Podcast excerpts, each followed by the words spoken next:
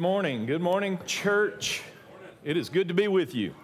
I'm glad you're here. I'm excited for us to talk, uh, uh, continue our, our conversation in the book of John. Um, if you haven't been with us, uh, if you're a guest today or you're new here, we've been going through the book of John for a little while, just for a little while.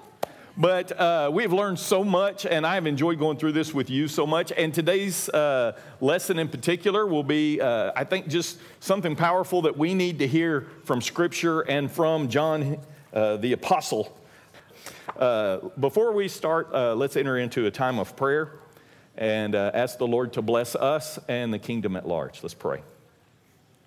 God, we thank you so much for your church body. Lord, we know that in your great wisdom, the gift you gave to us is each other, that we get to uh, share with one another. Our praise to you, that we get to share with one another, our submission to you. We get to share with each other our hope. Uh, Lord, it is a wonderful, fulfilling thing to know that we have hope in Christ, but it is even a bigger blessing to share that with other people in this world. Uh, for people in the church who can remind us of what is true and who can share with us uh, e- even through our hardest times, mourn with us when we mourn and rejoice with us when we rejoice. And so, Lord, we are grateful for the body of Christ that you gave us. And Lord, beyond that, we are grateful for the body uh, universal. Uh, it was great to hear from Ricky about uh, the worship they got to have uh, down at the border this past week. And Lord, we know that there are people gathering together, as he said, all over this world in many languages, uh, worshiping you and saying that the tomb is empty and Jesus is resurrected. Amen. Lord, with that, uh, we want to pray in particular today for Friendship Bible Church here in town. Lord, we ask that you would be with them and with Mark Rylander, their pastor, uh, that they would uh, be filled with your Holy Spirit this morning, that Mark would preach the gospel in such a way that uh, you would translate it through your Holy Spirit into their hearts and people would come to know you. They would come to claim you as Lord that they would come to love each other well, that they would live out a life uh, as disciples, and that you would move powerfully through them. Lord, we ask that you would uh, let them raise their children to know who Jesus is, that you would let their youth become powerful young men and women of God, and that they would reach folks who do not yet know you through their work. And Lord, we ask that you do the same for us. Uh, we ask the blessing over this whole city and the whole church who calls you Savior over this whole city, and that you would uh, give us a new revival uh, to share the gospel in new ways with people who don't know you here. Lord, I ask that you bless our time this morning in the words that we read from your scripture and that you would pierce our hearts with it. Uh, you would convict us and you would give us comfort. And it's through the name of Jesus we pray all of this. Amen. Well, uh, we are continuing our series through John, as I said, and we have kind of a series within a series on the I am statements. There's these I am statements. This is Jesus trying to make sure that we understand the breadth and the depth of who he is. And he uses all these metaphors and he comes to us and he says, You need to know I'm not just God in the flesh, but I'm also like this, and I'm like this, and I'm like this. And they all had these great deep meetings, these metaphors that he uses. And the ones that he's used so far have been just wonderful, and I've loved hearing them because they give me great comfort to have him say, You need to know I'm the bread. And I go, Oh, good, because we need bread. And he says, And I'm the light. And that's good because we need light. And he says, And I'm the shepherd and I'm the gate. And all of those things are so good because I need all of those things. And today he says, I'm the resurrection and the life. And that's good too. But I want you to know for me, this is the least comforting of all the stories for I am. Um, this one's hard. So I want you to stick with me as we go through a hard lesson uh, that is still truth and is still very good, but hard. Uh, the context of Jesus saying, I am the resurrection and the life, comes when he's talking to a couple of sisters. There's these two sisters, and they're friends, they're close friends, and they have a brother.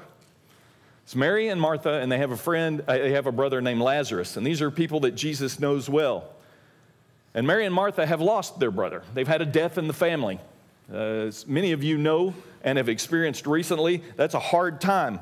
And what happens is people that love you come and they come to comfort you and to spend time with you. And as we said, mourn with those who mourn. And so Jesus has arrived at their hometown a few days after their brother has died. And he has come to bring comfort and to be with people that he loves.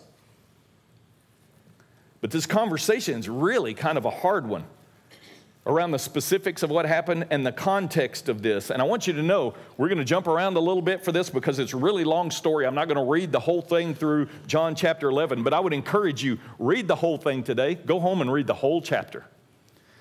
But the first part that I want to share with you is John 11, 21 through 27. This is the conversation that happens when Jesus arrives to comfort two sisters who have lost their brother. Martha said to Jesus, Lord, if you had been here, my brother would not have died. But even now, I know that whatever you ask from God, God will give you. And Jesus said to her, Your brother will rise again.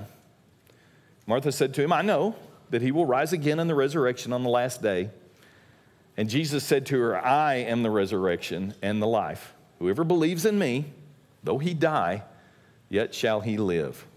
And everyone who lives and believes in me shall never die. Do you believe this? She said to him, Yes, Lord, I believe that you are the Christ, the Son of God, who's coming into the world. Well, I want you to know that uh, as a minister for many, many years, I've been in this situation a lot. I've shown up at people's homes after a loss. And sometimes uh, they, they, they can come in different ways. Sometimes it's an expected loss. As a matter of fact, sometimes the loss is a relief. I've gone into the homes of people who've said, We've been praying for the Lord to take him. We've been praying for the Lord to take her. She was suffering, it was hard. She was ready to go home. It was time for her to be without pain anymore. And so those are the times where you come in and you go, there's mourning still happening, there's still grief, but at the same time, it was something that was expected. I've also been in situations where I've come in and it was very unexpected and it's very hard. It's a very difficult thing to come in. And I want you to know, as ministers, there's always, just like you, we, wonder what are the words to say. I don't always know the words to say. I remember calling my father after I became a minister about know, years ago, and I called him and said, Hey, I've got my first funeral, memorial service that I've got to do, and I need some help. And he goes, No problem. I've got what you need. You know, I'll send you an outline and you can use it. And I go, It was a, it was a 27 year old baby, 27 day old baby that had passed. 27 days. And he goes, Oh, yeah, that's going to be hard. That's going to be a difficult thing. And I want you to know when you walk into these times of loss and you walk into these times of grief, grief, whether it's been expected or it's not expected, there's still mourning and it's hard. And we need to know the context of this conversation that Jesus has. Even though we know how the end of the story comes, this is a hard time. And when Jesus showed up to talk to these sisters, this was a time where they had been through a lot. And I've been through a lot of conversations, I've never been through one like this. I never showed up at anybody's house and have them immediately put the responsibility on me. If you'd been here, this wouldn't have happened. That an actual accusation would have arisen in this way. This is a hard conversation. And I want you to know that we're going to dive into this, and this is going to be tough for some of us. But at the same time, I want you to realize there's truth at the end of this. There's the truth of Christ. Even though we know the whole story of this and we need to read the whole thing, you need to know that this conversation and the context around it may change the way you look at God a little bit. But that's okay.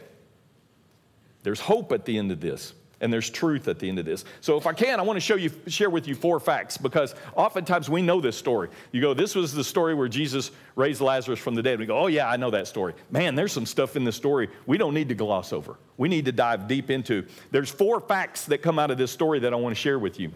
Four facts that happen here that really we're going to wrestle with a little bit this morning. First, the followers of Jesus asked him for help. Fact two, Jesus heard their plea. Fact three, Jesus could have, and he didn't. And fact four, he said, I'm the resurrection and the life.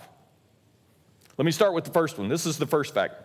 Followers of Jesus asked him for help. If you look at John 11, verses 3 in there, it says, So the sisters sent to him, that's Jesus, saying, Lord, he whom you love is ill. And you need to know these aren't just regular followers of Jesus, these are Jesus' friends. These are people that are close to him. As a matter of fact, there's a story that happens that you can read about where Jesus goes to their house. Do you remember? He, he was in their home. And it talks about how Martha was trying to get everything ready and Mary sat at Jesus' feet. And, and you need to know that sitting at Jesus' feet is, a, is really a term of intimacy and closeness this idea of wanting to hear from him and holding on to him. That's what disciples did as they sat at the feet of the Messiah. So these are not just your regular followers who followed around a little bit. These are people that knew Jesus and who Jesus knew. As a matter of fact, to say, Jesus, we need you to come, the one you love is ill, the one you love. That's the phrase that we see in John all the time where he talks about the Apostle John. The writer of this, the apostle, refers to himself as the one Jesus loved. So you need to know when he put this on here and said, Lazarus, the one who Jesus loved, is a term of great endearment, of great closeness. These are people who know him. They had heard Jesus walk around and preach. They had been there when he said, Come to me, time and time again, where he would go, I'm the answer, come to me. Come to me with your burdens, come to me with your hurts, come to me with your fears. And they are in crisis, in fear. They're scared to death. And so they go where you're supposed to go. They go to Jesus. They go to the bread of life and the light of the world and the shepherd, and they go, We know who you are, and you're the one we're reaching out to. They don't reach out to anybody else, they go to him. They've probably seen him heal other people time and time again. We've seen what he can do, we know what he has, we know the power that he possesses. So when you know the person who has the power and you know that they love you, that's who you go to. Amen. The person with the power and the person who loves you. That's the best you can do, isn't it?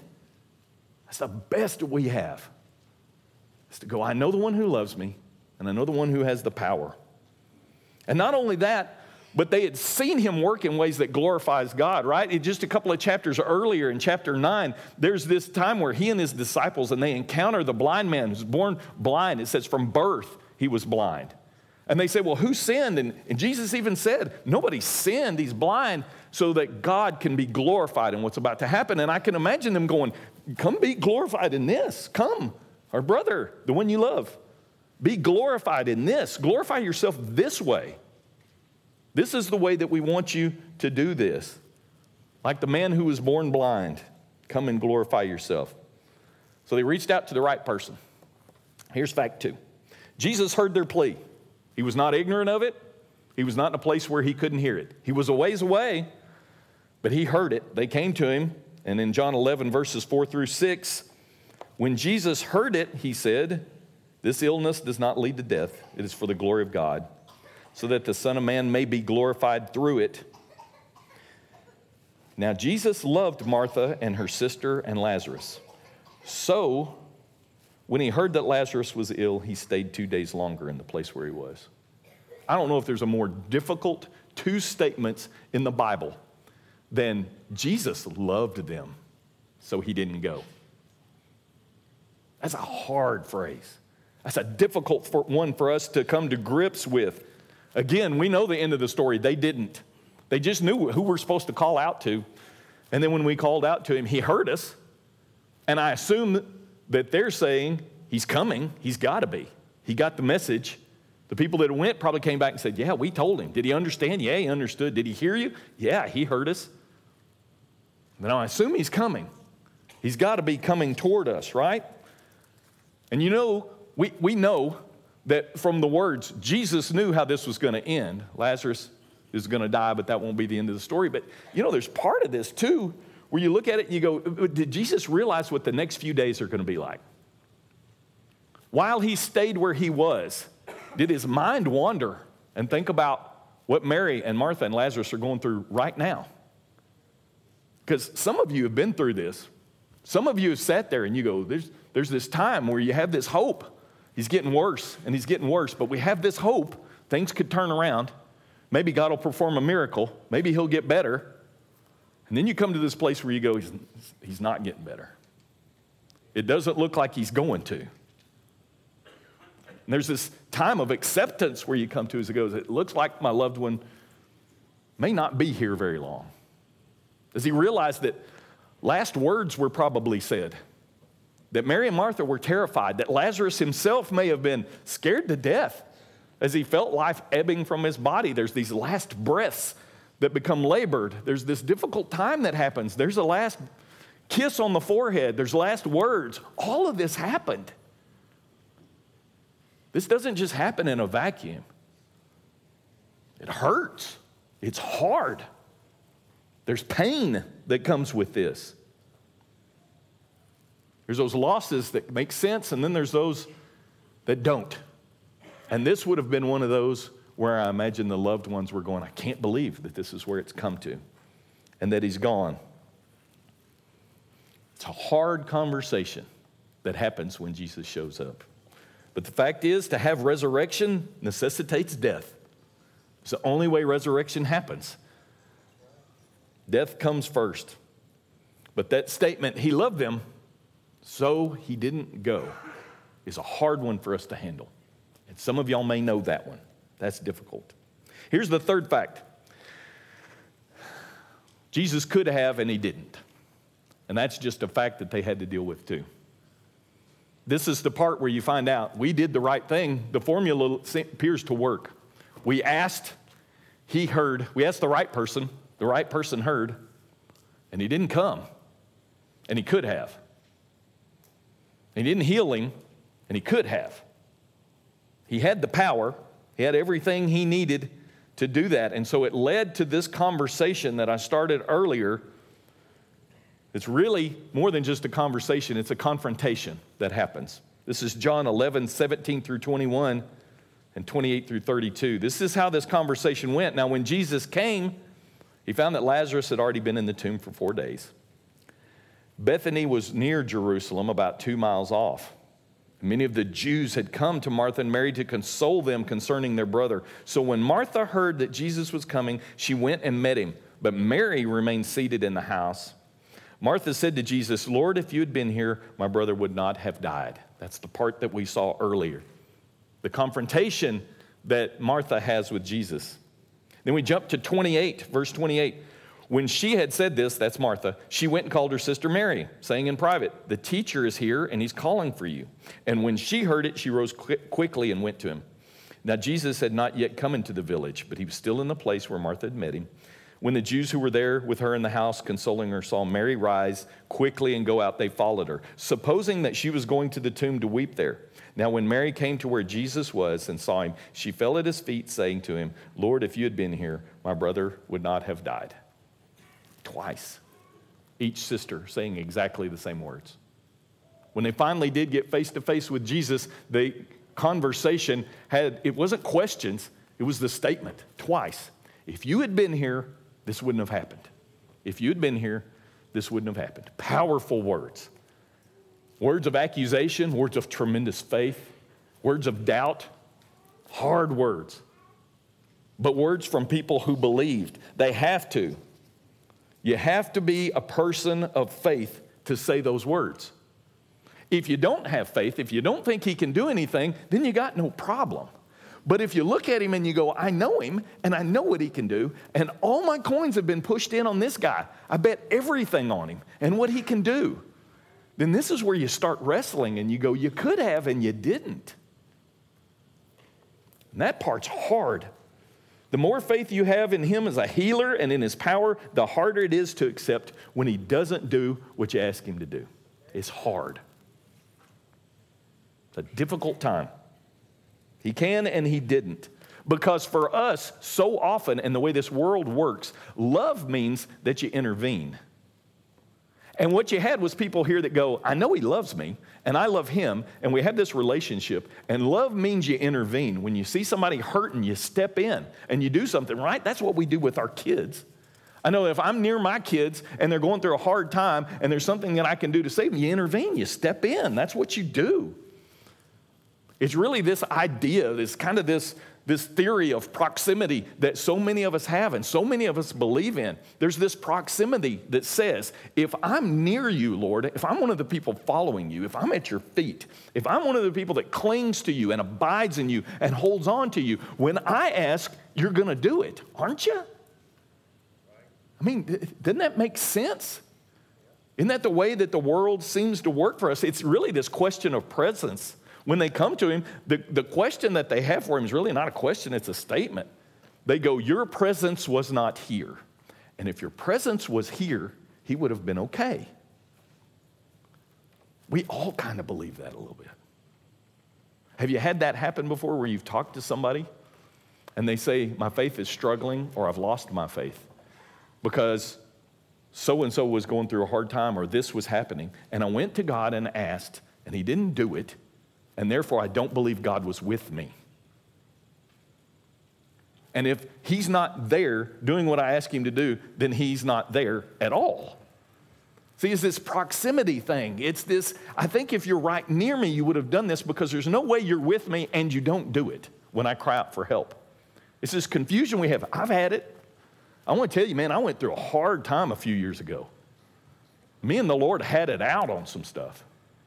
I was going and praying about people that I loved, people that had devoted their lives to Him, people that followed him in ways that I've never seen anybody follow before. I had a mentor, a guy that was going through this very difficult time with his heart, and he could not get well. And we prayed and we prayed and we prayed and we prayed, and he could not get well. And he's suffering and he's hurting. And at the same time, I had these people that I worked with that devoted their whole lives to serving the Lord and bringing children up. And they sacrificed constantly to go look at Christ, follow Christ. That's all they ever did.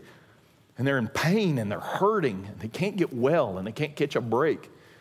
And I had somebody else that I knew who was struggling with addiction, hurting herself, causing herself pain, suffering, headed towards just the worst disaster possible.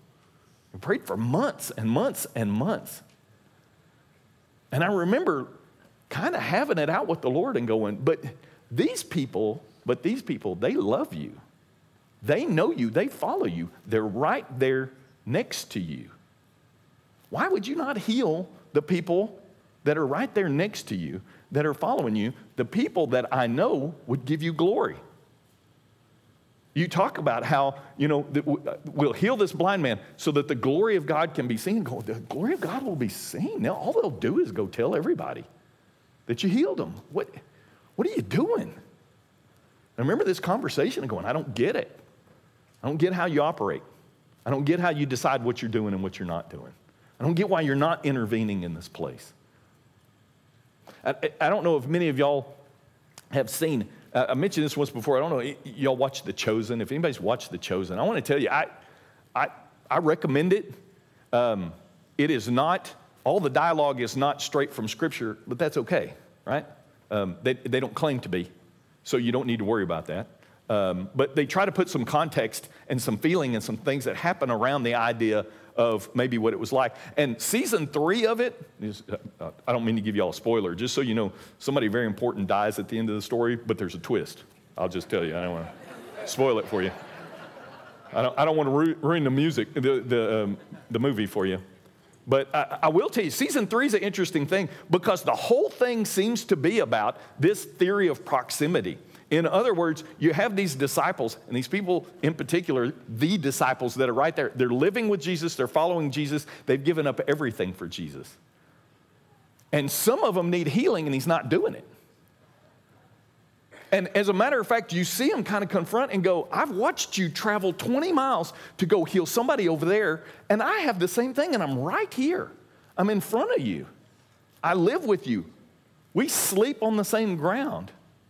I'm the one who's devoted myself to you, and you'll travel a long way to go heal somebody else.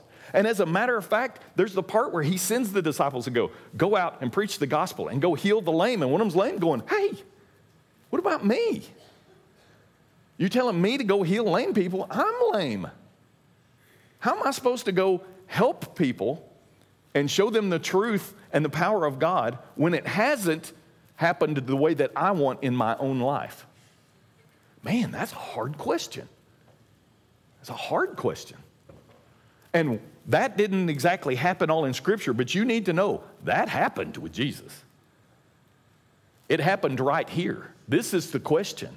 Here we are, your friends, people you love, people who love you, who've devoted themselves for you, to you, and you're not. Why aren't you? You're doing it in other places with people you don't know as well. Why wouldn't you do it with us? That's when the people that are closest to Jesus have to wrestle the most with his decisions. Do you know that feeling? I've had that. I've had that. And when you really love him and you really trust him, it's hard. That can be a hard conversation. Here's the fourth fact Jesus said, I'm the resurrection and the life. So there's this confrontation that happens. there's this questioning of why did you let this occur? There's this, if you'd have been here, it wouldn't have happened. And then you have this confrontation that happens, and then Jesus answered it with, I am the resurrection and the life. This is where things start to turn, but it's still hard. You got Mary, and you got Martha, and you got Jesus, and they all mourn. All three of them mourn. All three of them go through it in a different way. Martha wants to theologize. She wants to get in there and talk about the things that have to do with God and his role in the world. Mary wants to weep. And Jesus gets mad. So let me walk through this a little bit. Martha came to Jesus immediately, and boy, you can kind of tell by the tone as to go. First thing, goes and meets him as he's coming into town and goes, If you'd been there, this wouldn't have happened. That, that seems like an accusation in a lot of ways. It comes from hurt. And then the neat thing is, Jesus lets her do it. Sometimes when you're hurting and you just need to go to the Lord and go, I don't get you, he goes, That's okay. I know you don't get me. That's a whole part of the Bible is the idea of my ways are not your ways, my thoughts are not your thoughts. That comes with the territory. There's going to be times when we go to God and go, I don't get what you're doing. He goes, I know. I know that you don't. And so Martha kind of has this explain to me how this happened. And he says these words, and it's kind of confusing if you look at it. So she says, If you had been here, this wouldn't have happened. He uses words like, Those that believe in me, though they die, will live. And he who lives and believes in me will never die. Well, those sentences don't seem to make sense together. That's one of going, You won't die. And then he immediately goes, You will die. It's a hard statement, it's a hard reply. And he's not explaining why he wasn't there and why Lazarus died. He's starting to tell her a little bit about what's going to happen. And then he finishes it with goes, "And do you believe this?" And really what this is is this is a conversation that starts with, "Why weren't you here to make sure my brother didn't die?" and it turns into a conversation about, "Who am I? Do you know who I am? Are we in agreement of who I am?" Because one of the things that he starts explaining is his grand purpose in a lot of ways that's really hard to understand, especially for somebody who's brokenhearted. And at the end of this, he goes, Do you believe this? What I'm going to do with people who die and people who live in me and people who believe in me? Do you get it? And I love her answer because she doesn't answer that question. She doesn't go, Yes, I understand what you're talking about, about the resurrection and about dying and about believing in you. She goes, Yeah, you're the Messiah. That's, what a great, what a great statement of faith. Do you get what I'm doing? No, but I get who you are. This is who you are. And this is a, this is a conversation that will happen for you if it hasn't yet, and at some point you will. It did for me. That was the one where I remember going to God and going, I don't get why you're not fixing this. And He goes, I know. And I want you to know, I don't hear this verbal voice, but the Lord and I have conversations like this. And it comes from Scripture so much. I could kind of hear him through Scripture going, I know you don't get it. My ways are not your ways. And I go, I don't understand why you would heal this and not this when you have these people that love you. He goes, I know. I go, I'm disappointed in you. I know. And I'm angry. And he goes, I know. And then he goes, But who are we? Am I still God and you still my follower? What's our relationship? You didn't save me from this hard thing, whether it was my own making or something that happened to me. And he goes, I know. But who am I? Does this change who I am? Does this change our relationship? And, and it's a wonderful thing to finally reach the bottom and go, no, I got nowhere else to go. I got no place to go. Yeah, I'm frustrated with you. Yeah, I'm upset. You didn't do this the way I wanted. I lost something that was very precious to me. I had suffering. I had hardship. It was very difficult. But no, you're still God. I've got nowhere else to go. Where else is there truth? Where else is there life? Where else is there bread? Where else is there shepherd? This is the gate. I got nowhere to go but to you. That was Martha. She wanted to theologize. How does this work? And he goes, do you believe who I am? Yeah, I believe who you are. Then there's Mary. And if you notice the way that Jesus did this, he let Mary come out and they had this, this little theological debate with Martha. He let Martha come out and they had this theological debate. Mary, she stayed. She wasn't ready. And you may have been there before, where there's times where you go, I'm not ready to talk to the Lord about this yet. I'm hurt. I'm hurt in the way that this goes. He's hurt me. He's disappointed me. And I'm not ready. And Jesus waits. You need to know. That's one of the things about Jesus is he'll wait. And when it was time, Mary came out to him. And when she did, she fell at his feet and she started weeping. Mary falling at his feet, she always seems to be at his feet. She was at his feet when he was there before in their home and Martha's cooking things. Mary's sitting right there at his feet, clinging to him and hanging on. In probably what was this amazing time of going, I can't believe this is Messiah, and look what he's saying. And here she is in this time where she's disappointed and she's hurt and she's at his feet. Same place. What'll come later is at the tomb when Jesus is there and she's at his feet, at the foot of the tomb. And then the resurrected Lord comes and she's at his feet. She always seems to be at his feet. What a great place. What a great place for us to be. At the feet of Jesus. So Jesus wept with her. She wept, and then Jesus wept. Brokenhearted at his feet, and then he wept too. And then here's the final fact that I didn't put up there, and this is the one you know. Then he raised Lazarus from the dead. There was this hard conversation, there was this difficult time where they wanted answers of how this could have happened, and he didn't give them answers on how this could have happened. What he did is he set the relationship again and go, But do you believe who I am? And go, yeah, in this hardship, in this difficulty, in suffering, and in pain, you are still God, and I am still your follower. And so he went. And one of the things that's interesting is it mentions that it was the fourth day by the time that he got there. And you need to know there's an old Jewish tradition that says sometimes the soul could hover over the body for the first three days.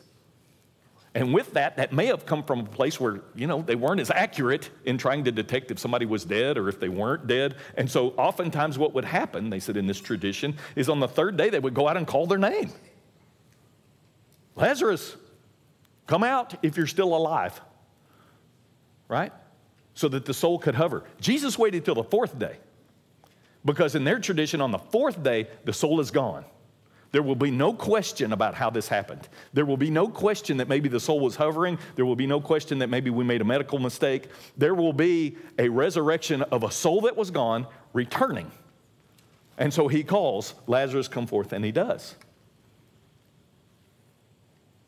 I didn't mean to bury the headline in this. He brought a guy back from the dead. It's kind of a big deal.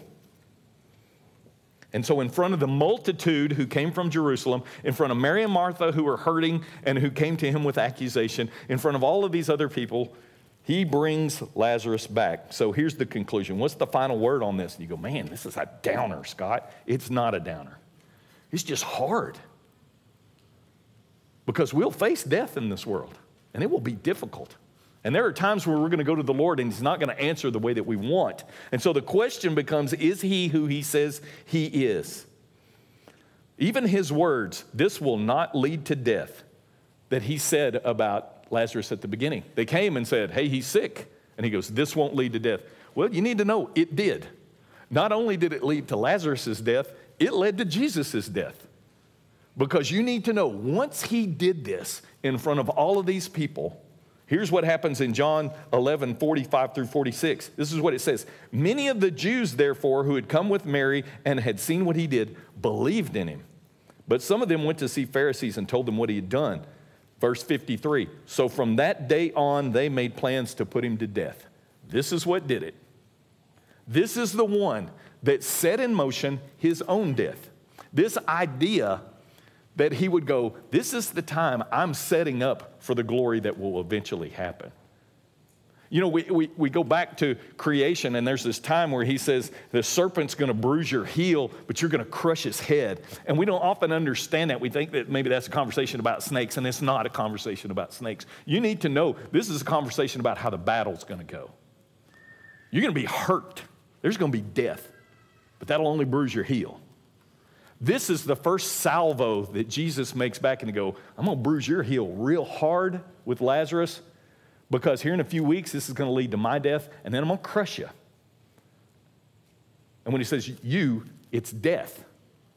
This is my first shot at destroying death and the hold that it has on you, the hold that it has on all of us. If there's one thing that I wanted us to get through this study of John, it's that every time we think Jesus is talking about fleshly things, he's talking about spiritual things. You remember this from the beginning. Is it the, you need, you're hungry and so you need bread, and you need spiritual bread. You know, the woman at the well, you're thirsty and you want water, that's spiritual water.